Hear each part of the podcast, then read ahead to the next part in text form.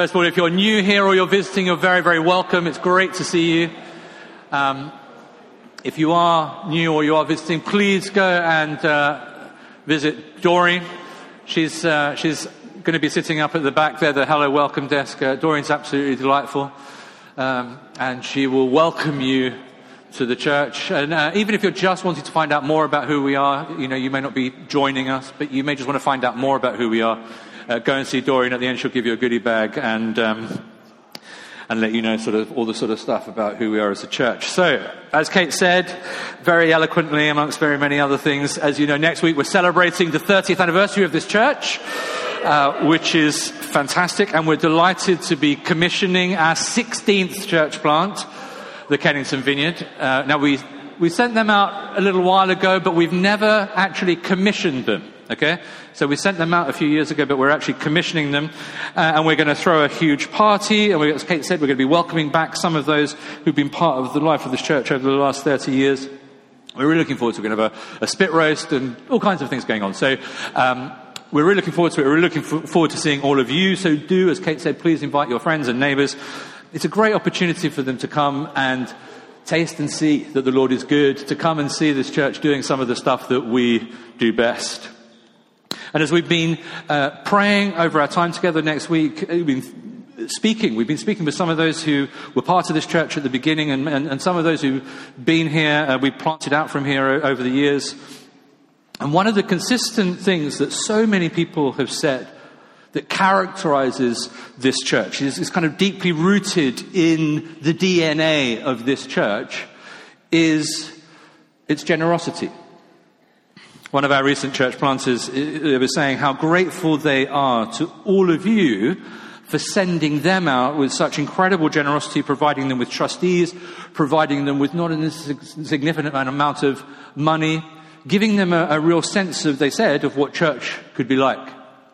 Another one wanted to thank us for our continued generosity as a church to the vineyard movement across this country, um, recalling what John Wimber had said that we get so that we can give. And their prayer was that as we continue as a church to just give everything the Lord has given us away, their prayer was that the Lord would continue to bless us even more. And so, as a key part of our 30th anniversary celebrations, next Sunday, alongside commissioning the Kennington Vineyard and worshipping together and eating together and ministering to one another, we're making next Sunday a gift day. And what that is, is that's going to give us an opportunity to once again demonstrate that incredible generosity for which we have become known as a church. And what are we giving to? Well, firstly, we're going to be making an offering to support the work of the vineyard across the UK and Ireland in planting more churches like this one. Um, planting churches costs money, uh, whether that's in the training and equipping of church planters or sending them out or, or just giving them money to get started. It all soon adds up. And then with the news this week uh, that I think for the first time in Britain's history, more than half of the population doesn't identify as religious never has the need for more radical and prolific church planting been greater. Uh, as part of that offering, uh, as we've always done, uh, what, what, we want to do is we want to send out Roanna, we want to send out the Kennington Vineyard with a, with a financial gift, a financial blessing. And as always, we want to be lavish and we want to be extravagant. We want to be hilarious uh, in our giving and in our generosity. And then the second part of our offering uh, is we want to be a blessing uh, to those we've begun working alongside in India and Nepal and uh, more recently Myanmar, who find themselves uh, victims of sex trafficking and for whom our financial generosity on this side of the globe uh, could make such a huge difference right on the other side of the earth. Uh, not only to those who are affected by the devastating uh, effects of exploitation, uh, but for those who, through training and education, might be saved from a life of slavery and abuse. And so next Sunday, we're all being asked um, to give even more generously than we normally might. That we might be a blessing, we might be an encouragement, we might be a support to both church planters across the UK and to those uh, combating trafficking further afield. And like any kind of such gift day, uh, not only does it give us an opportunity to be generous, but it also puts our generosity to the test. It forces us to ask ourselves, you know, what do we really think about giving? Not only of our time and our energy, but also in this case of our money too. And so this morning we're going to look at um, three stories from the scriptures. You could be here um, for the duration of the afternoon. Um, we're going to look at three stories from the scriptures that have generosity and faith at their core. So if you've got a Bible, turn with me to 1 Kings chapter 17. I'm not going to read the whole text. The text is up there. You've got your Bibles. You can read it at your leisure. Um, but this story that we're going to look at is a story about a single mother Basically, she's living in, uh, she's a widow. She's living in very trying conditions. As we see from verse 7, there's been a famine in the land, and that's wreaked havoc on the economy. Uh, it's made food very scarce and food very expensive.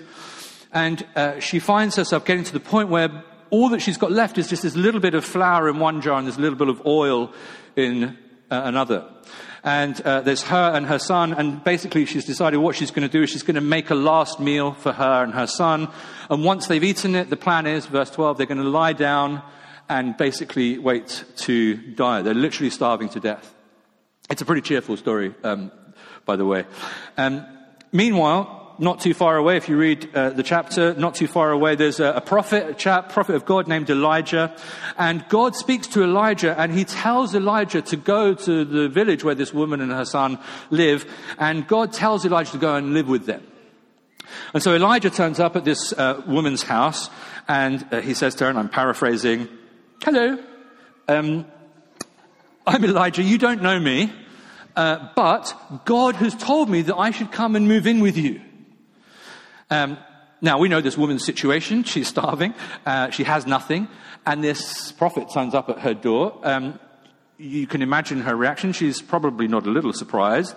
Uh, but to be honest, she's probably a little bit past caring. Um, you know, she knows that there's nothing in the house. She knows that once her and her son have eaten their last meal, they're both going to die anyway. And so maybe it's a good thing Elijah can have the house to himself. Um, Elijah sort of then says something in verses 10 and 11. He asks her to go and get him some water. And then he says, um, Could you please also just get me a piece of bread? And basically, what he's saying here is, is you know, um, could you go and make some bread? And once you've made some bread, could you feed me first? So here's this poor woman. She's got absolutely nothing. She's got no food. She's got no future. She's got no hope. And the very little that she has is now being requisitioned by this stranger at her door. Now, Elijah, uh, because he's a good chap, he, he does add a little something in verses 13 and 14. And he says this He says, By the way, if you feed me first, God will resupply your two jars. And once you've fed me, there'll be more than enough for you and your son. How's that going to go down? You know, here's this random, weird looking, probably prophet with a long beard. You don't know him from Adam. He shows up at your door. Not only has he said that he wants to move in, but he wants to eat the first bit of your last meal before you curl up and die. And he says, Oh, by the way, like, don't worry about it. It's all going to be fine. And she's got absolutely no way of knowing if she feeds him first, whether there's going to be any actual restocking of the flour and oil. And every single time we are moved to an act of generosity, the possibility of generosity, we stand in this woman's shoes. We stand in the shoes of this widow. We've got a friend who needs our help. The church is asking for our help again. we see the plight of the poor, you know, be that as a result of the devastating uh, uh, effects of the, the floods that have been happening in, across uh, India and Nepal and Bangladesh affecting the lives of over 40 million people. You know, whether it's the effects of the floods that we've seen across Nigeria and Niger and Sierra Leone that have killed over a thousand people. Whether it's the effects of what we're seeing in, in Myanmar with 80, over 80,000 Rohingya Muslim children under the age of five starving. And we, we see all of this, and we, we're watching our news daily, and it's getting more and more depressing by the day, and we're moved, we're moved to generosity. It's just that there's this other side of our heads that says, hold on, hold on, hold on, hold on, you know, before you get too reckless, what if, you know, what if I give generously to any of these really good causes, and what if God doesn't actually restock and resupply my metaphorical oil and flour? What happens if, you know, I'm just swept up in some tide of emotion, I give my money and then basically I'm just left with less to survive on for myself? How we grapple with this concept of the resupply of our metaphorical flour and oil is going to determine directly how generous we become. You see, because if we really believe that God is going to come through and restock our flour and our oil, we would become much more generous than we may be now.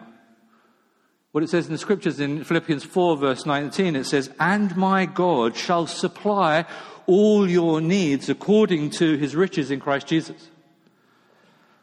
Now, the reality is, we all, I think all of us, struggle with this. Uh, and from one time or another, we're sort of either a little like one of two chaps, um, let's call them Fred and let's call them Ted. Uh, Fred and Ted, we've got them up there somewhere. Uh, Fred and Ted, they go to the same, uh, they go to the same church, there they are. Uh, they go to the same church, they read the same, same Bibles, they hear the same teaching, they pray to the same God. And when it comes to giving, you've got Fred, um, who has this conversation with God one day, and he says, he says, Lord, you know, just between you and me, I've got to get from point A in my life, which is where I am, I've got to get from point A to point B, which is where I need to be financially in life. I've got all of these uh, financial responsibilities. I've got all these financial commitments. Um, I've, I've, I've, got, I've got to pay off, all, pay off all these loans. I've got to pay the mortgage. I've got to save for, so that the kids can go to university. I've got to save money for retirement. I've just got all of these things to deal with. And you know what? It's not easy. And it often feels like there's more um, month than money. When I sit down and work out the numbers, it's going to take, um, it's going to take at least 100%, if not more, of everything that I earn if I'm ever going to get to this place B, this place that I need to get to financially. So he says to God, he says, sorry, I'm, I'm sorry, it's all allocated. And then meanwhile, there's Ted, and he goes to the same church and he reads the same Bible and he prays to the same God. And Ted says to God, he says this, he says, okay, God, I've got to get from point A, which is where I am right now in life, and I've got to get to point B, which is where I need to be financially in life. And I've got to do all the same things that Fred's got to do. Um, and I've also done the maths, and, it, and it's hard. These, these numbers don't necessarily add up. But Ted says to God, he says, Ted, I, Ted says to God, he says, I'm going to take an act of faith. I'm going to take a step of faith. And I'm going to believe that if I make this step and take the step of obedience, that you, God, will get me from point A, which is where I am right now, to point B, which is where I need to be financially in life. And you're going to get me from A to B on 90% of my income. And maybe, if you tell me to, maybe even less than that. And the other 10%, at least, I, am just going to, I'm just going to give it all away. I'm going to be generous with it. And then God says to Ted, God says, you know, Ted, if you'll trust me to get you from A to B on 90% of your income, I'm not only going to get you to B, I'm going to take you past B to a place, let's call it C. This place of supernatural, supernatural position where God begins to provide for us in ways that, humanly speaking, we could never imagine possible. And so both of these chaps, they make their own commitment, they both make their own choices, they both have their own conversations with God. And what's interesting about them both is they both think the other is a complete fool. Fred thinks that there's no way that Ted's ever going to get to B on 90%, let alone C, you know, if such a place even exists. So Fred thinks Ted's a fool. Meanwhile, Ted looks at Fred and says, Fred, I feel really sorry for you. you. are trying to go it on your own. You're not inviting God into the equation. And, and, and the worst of it, Fred, you're never going to experience the joy of place point C. So Ted thinks Fred's a fool. And you've got these two different approaches, and each of them thinks the other is a fool. And, and as we know, a fool and his money is soon parted. One of the questions we need to ask ourselves, particularly for next week, week's gift day, is what kind of fool do we want to be? Because when it comes to our money, we will be one fool or the other. There are really only two camps. And the truth is that some of us are Fred fools and some of us are Ted fools. Some of us are Fred fools some of the time, some of us are Ted fools some of the time. Before we move on, um, can I encourage us all myself included, to have this conversation with God over the next few days. Can I encourage us all as a church to go and find a time and a place with the Lord. Um, dust off our Bibles, get into the presence of the Lord, and let's just take some time, just between us and God, to reflect some more on where we actually stand on this basic idea of generosity. Am I like Fred, or am I like Ted? And and actually, which one of those would I like to be, and which one of those is God calling me to be? And, and let's see if the Lord's asking us um, to think about the coming weeks and the coming months and maybe the coming years in a different way to the way that perhaps we have in the past. And I'm not trying to uh, pressure anybody or manipulate anybody. This is um, as much for me, trust me, uh, as it is for anybody else. And Let's just invite the Holy Spirit to talk to us about this. All of us.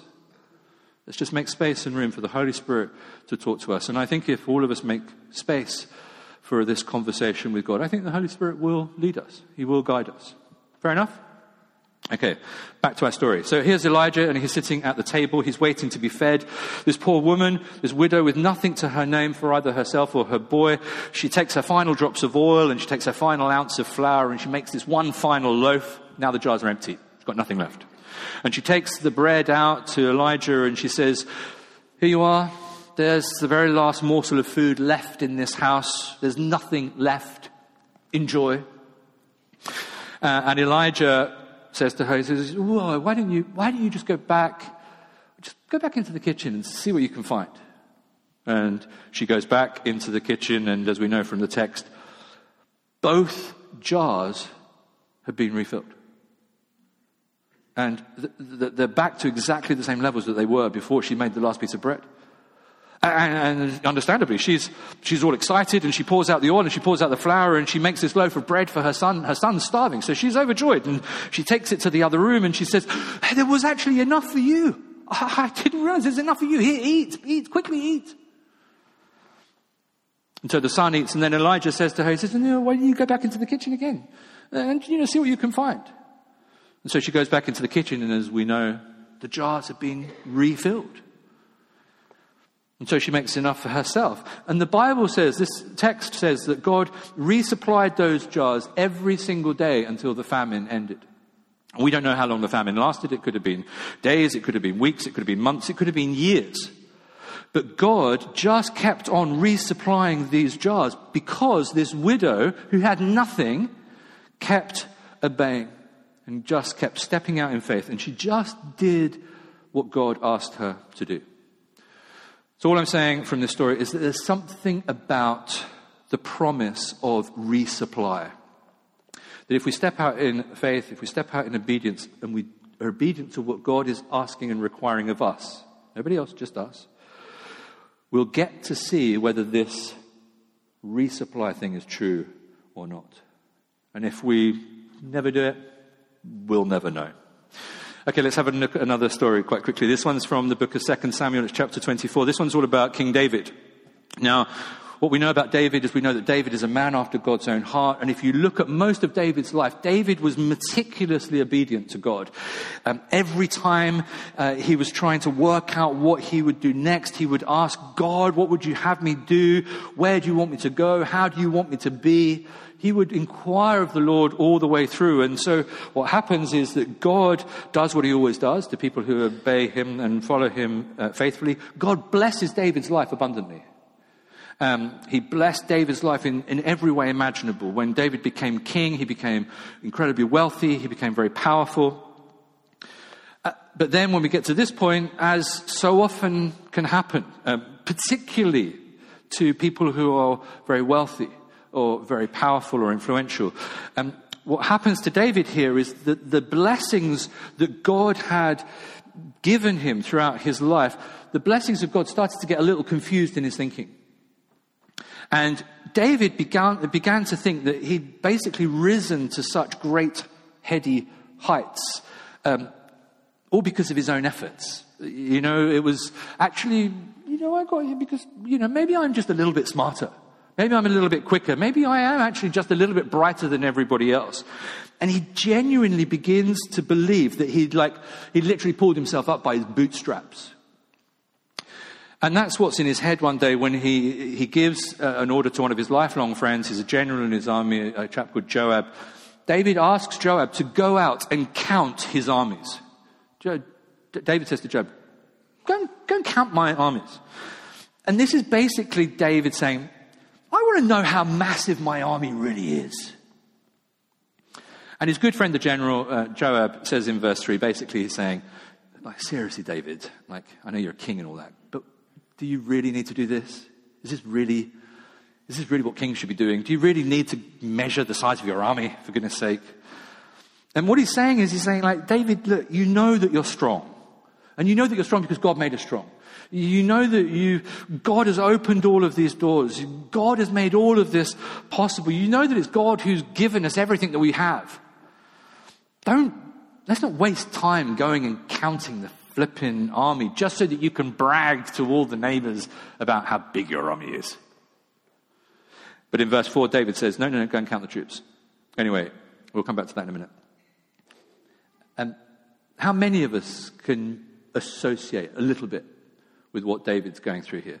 How many of us started out, I don't know, um, in our careers at some entry level job, maybe getting some terrible, terrible below minimum wage, looking at our lives and thinking, do you know what? I'm absolutely convinced that my life is never going to amount to anything. I will never be successful in any way, shape, or form.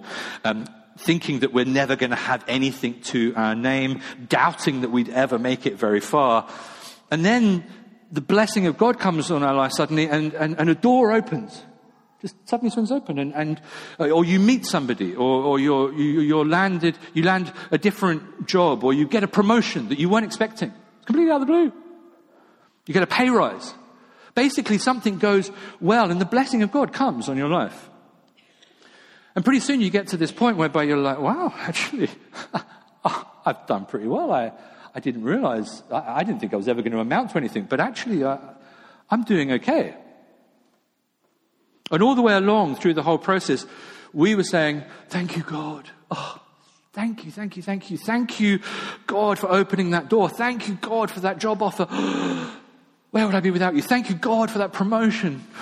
That was amazing. That came out of nowhere. Thank you, God, for that pay rise. I wasn't expecting that. And then at some point, and you're never really quite sure when it comes. But something changes, just like it does in David, and we sort of get to a place in our lives where we think, well, actually, the, what really got us to where we are now, you know, all of the success, all of the income, whatever, it, it was all me.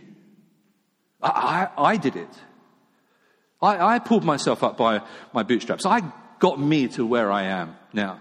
And so what happens is that we end up doing the very same thing that David was doing here. We craft a new narrative of the story of our lives. And it's no longer God who lifted us up.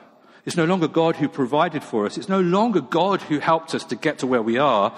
It's, I got myself here, thank you very much. Like blood, sweat, and tears. And I did it all by myself. Now, not only in that situation is God no longer responsible for what we have, He's no longer in charge. I earned it. I own it. And so God no longer gets any say over what we do with either our position or our possessions because they're mine. And some of us fall into this trap just like David. Okay, so back to the story. 1, uh, 2 Samuel 24. Um, nine months later, Joab returns. He's come back from counting David's armies. And he gets to the king and he says, I've counted your armies, David. 1.3. Okay? There are 1,300,000 fighting soldiers in David's army. It, it, he's got a pretty big army, right? It makes, his, he's got the biggest army around. So David could tell whoever he liked how powerful he'd become. But what kind of Joab's implying is that if, David, you tell people that you got here, that you did this, you, David, will know and God will know that basically you're lying. And what happens in verse 10 is in that moment, and I think it was the Spirit of the God, God, I can't imagine or think that it could be anything else. The scriptures say that David was pierced to his soul. He was pierced to his soul because he realized under the conviction of the Holy Spirit that actually his new narrative was not a true narrative. It was a narrative of his life based and built and fueled by pride, and he felt terrible about it. And if you read chapter 24, God disciplines him severely. Like it's pretty hardcore. Um, David comes to his senses, and David says, I'm never going to let that happen again. And so he did what people in those times did to show that he'd actually changed both his heart and his mind. And he went to build an altar to make a sacrifice.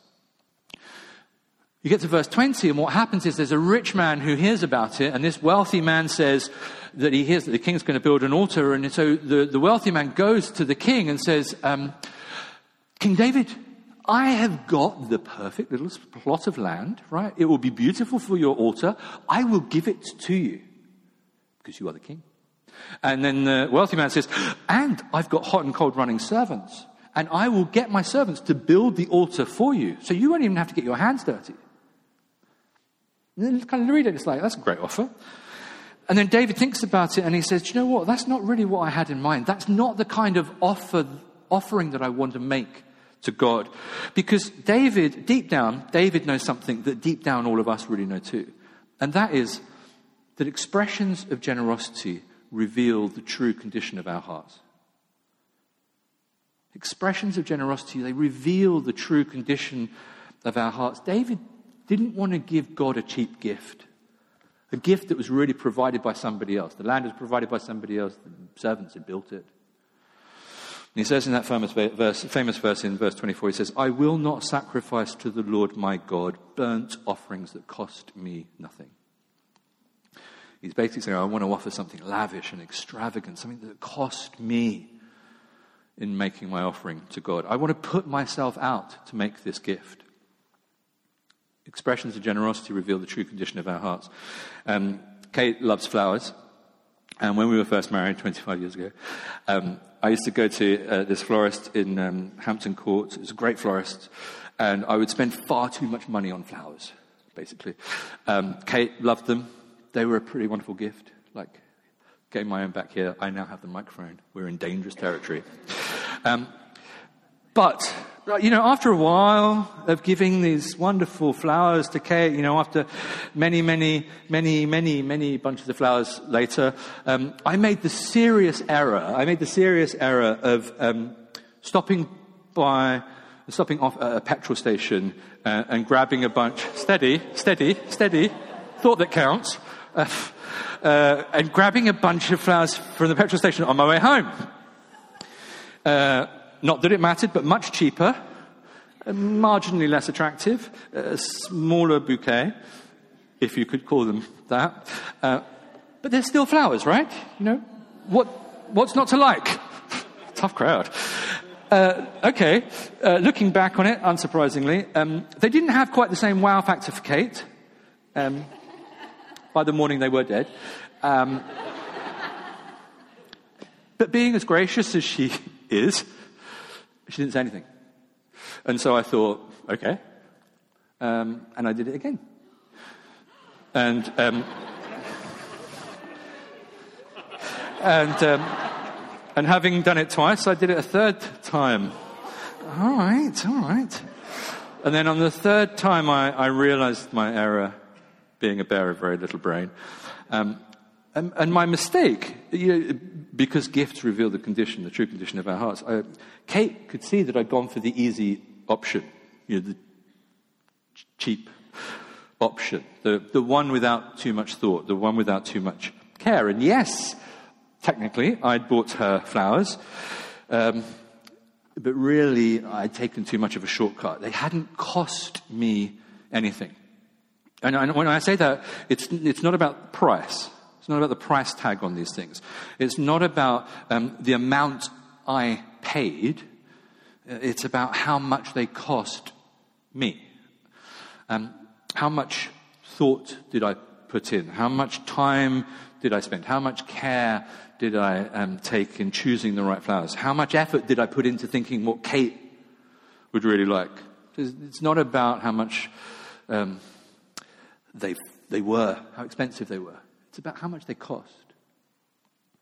And in the same way, the Lord sees the true condition of our hearts when we give. Because every time we make a gift to anybody in need, whether that's wherever that is. We give to somebody in the church, or we give to a gift day like next week or whatever, so that new churches can be planted and people who are escaping sex trafficking can be rescued. And whatever it is, God can tell immediately if that comes from a heart that wants to express freshly cut, carefully chosen quality flowers, or if the gift is like a forecourt bunch of pretty dead looking chrysanthemums. You know, they're both flowers, but they're not the same gift. God sees the condition of our hearts uh, whenever we gift a gift of any kind. Which is why David says, I can't, I can't take another man's altar and another man's servants and give that gift to God. It's got to cost me something. It's got to reveal the, the, the, the true condition of my new, transformed heart. I want to give a costly gift so that God can see my new heart. And that's what I think we need to be doing next week. We need to make sure that our generosity, I'm not talking about amount here, but I'm talking about the generosity uh, costs us something. So while we're talking to the Lord about whether we're Fred or Ted, let's take some time also to ask ourselves before the Lord whether our generosity seems like a, a carefully selected, freshly cut bouquet of flowers or a last minute, hastily grabbed bunch of garage forecourt flowers. And maybe that's just something we need to look at. Is there a change of heart that we need to make? Can I maybe do something a little bit more costly? As a, just as a demonstration, as a poor reflection and poor demonstration of all that the Lord has blessed us with. Okay, very quickly, the last story. Um, this is from the New Testament, it's Luke 21. And this uh, last story is so widely known that an expression from this story has sort of found its way into our common parlance some 2,000 years later. And the expression, of course, is the widow's mite.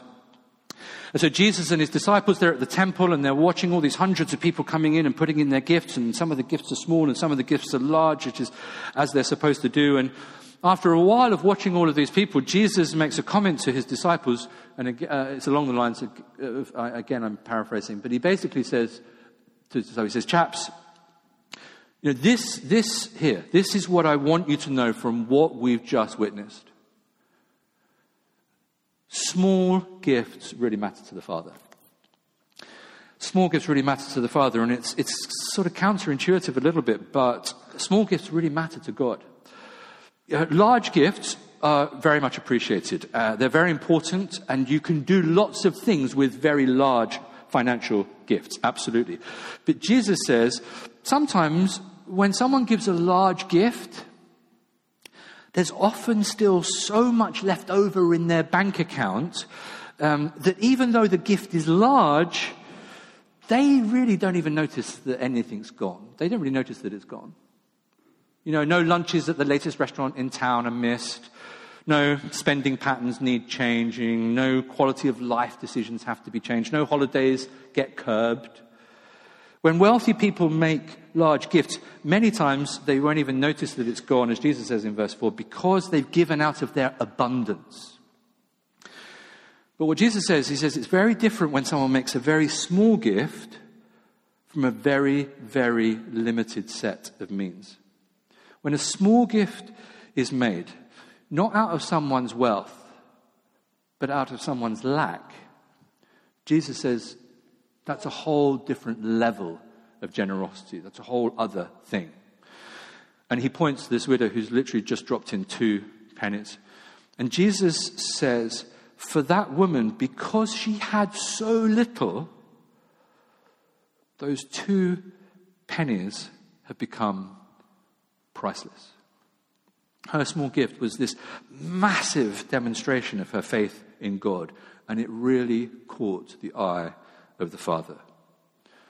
And we look at it and we kind of go, this widow's tuppence, you know, it can't have meant anything. It can't have made any difference in the scheme of things. But those two pennies stirred the very heart of heaven. It's not the size of the gift that matters, it's the size of the faith required to give it. If you hear nothing else from this morning, it's not the size of the gift that matters, it's the size of the faith required to give it. That's what matters. And so we're still talking about that widow's tuppence 2,000 years later. Because small gifts really matter to the Father. And the reason I say that is because in every church, there are people who've got the capacity to earn large amounts of money. And then there are people who've got the capacity to earn like an average amount of money. And in every church, for reasons unknown, there are people who only ever earn a, a very modest amount of money. And the tendency sometimes is for those who, of us who may only earn a very modest amount, you may be on a very, very small, low income. The tendency is for us to say, do you know what? Um, my tenner, my fiver, my quid, it, it, it's just not going to make any difference. It's, it's just a small amount. Everyone else around me, they're so rich. So there's just no point. What's the point? There's no point. And what Jesus says about the widow when he sees her give out of her lack, he's saying, no, no, no. Those small gifts really matter to the Father. Because again, it reveals something about the condition of our heart, because that even out of our lack, this incredibly modest income, but even out of our lack, we would choose to do something. So, my final challenge for all of us is whatever level um, of income that we're at, you know, to those of us on modest incomes, the Lord would have us give something. Doesn't matter how big it is or how small, but I think the Lord would have us give something. To those of us on average incomes, I think we need to be asking the Lord and inquiring of the Lord, um, what is the Lord asking of us to give? And again, this is just a conversation between you and the Holy Spirit. Ask the Spirit of God and let the Spirit of God tell you. What are we supposed to give? And those of us who are afflicted with affluence, and the reason I, I, I say afflicted is because the Bible is really, really clear on wealth. Um, and the Bible is really clear, and the Bible clearly states to whom much is given, how much is required? Much. And whilst we may not think it of ourselves, but just given where we live, not only in the world, and not only in this country, but in this part of London, the, the truth is, the reality is, it will make us all feel terribly uncomfortable. The vast majority of people here in this church, it applies to. We are affluent. The reality is um, that our affluence, our wealth, that we don't think we have, but the reality is our affluence and our wealth, all of it has come from God. You know, those open doors that built your business, the, the rise in house prices that we've all benefited from, uh, that bonus that you got from last year's performance. These things are all the result of the, the hand of God favoring our lives. And for those of us who are affluent, when we're having our chat with God about whether we're Fred or Ted, um, that's a conversation that we really need to get right. You know, when it comes to a gift day, um, where our gift as affluent individuals could make a huge, huge difference, you know, we really do have to step up. To whom much is given, much is required.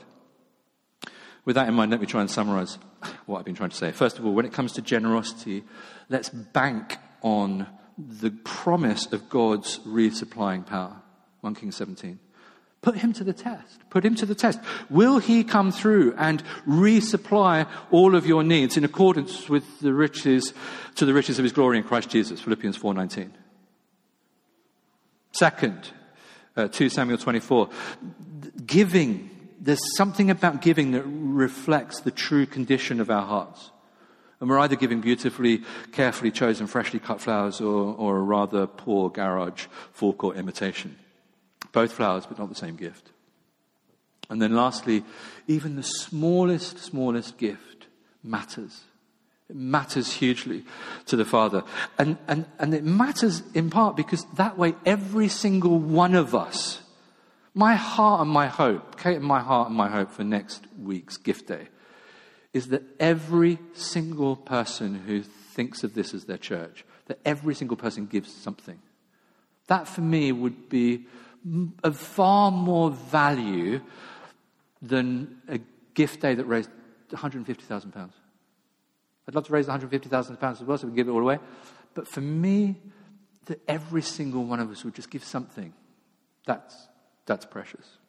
And if every one of us, no matter how small the gift, if we all um, give something, we can all be part of what it means to, you know, what it takes to build a church and to see the kingdom of God extended, not only here in southwest London, but across the UK and Ireland and to the very ends of the earth. And we all get to be part of it, something we can be part of. And every week, uh, next week, every single one of us, we've got this opportunity to share in the blessings that we've received from God, whether that's a large blessing or whether that's a small blessing, we get to share it and we get to receive from God, and then we get to go, I don't want to keep this. I want to give this to you, church planter, who you're going to plant in somewhere in the UK and Ireland. Yeah, have this, have this. Hope, I hope that goes some way into making your life easier so that your church can get established and it can be a blessing to the community and the city and bring transformation of the kingdom. We get to share it with people like Roanna. You know, Roanna's been part of this church practically since the day she was born, you know, and, and she's like so many others who have gone before her, have been sent out from this church, and they've given up so much in order to follow the call of God on their lives. We get to share it with her and we say, Rana, here, have this. We get to share it with people we'll probably never even meet. People in the remotest parts of Nepal, people in the poorest parts of Mumbai, people in the hardest parts of Myanmar. We'll never get to meet them, but we'll know somewhere that we've, we've played a little part making a difference to their lives and making a difference to the lives of women and children who are escaping the devastating effects of sex trafficking and beyond. And next Sunday, I, all that we would want is that um, our responsibility as individuals before the Lord um, is that each one of us should give what we have decided in our hearts to give, having talked with the Spirit of God about what He would have us do. And we're not to give reluctantly, and we're not to give under compulsion, because God loves a cheerful giver. That's the counsel for us in Scripture. That we are to give what we have decided before the Lord to give according to what's in our hearts. And we're not to do that reluctantly, we're not to do it under compulsion, we're not to feel like we've been forced to do it, but to do it cheerfully, hilariously. Amen. Why don't you stand?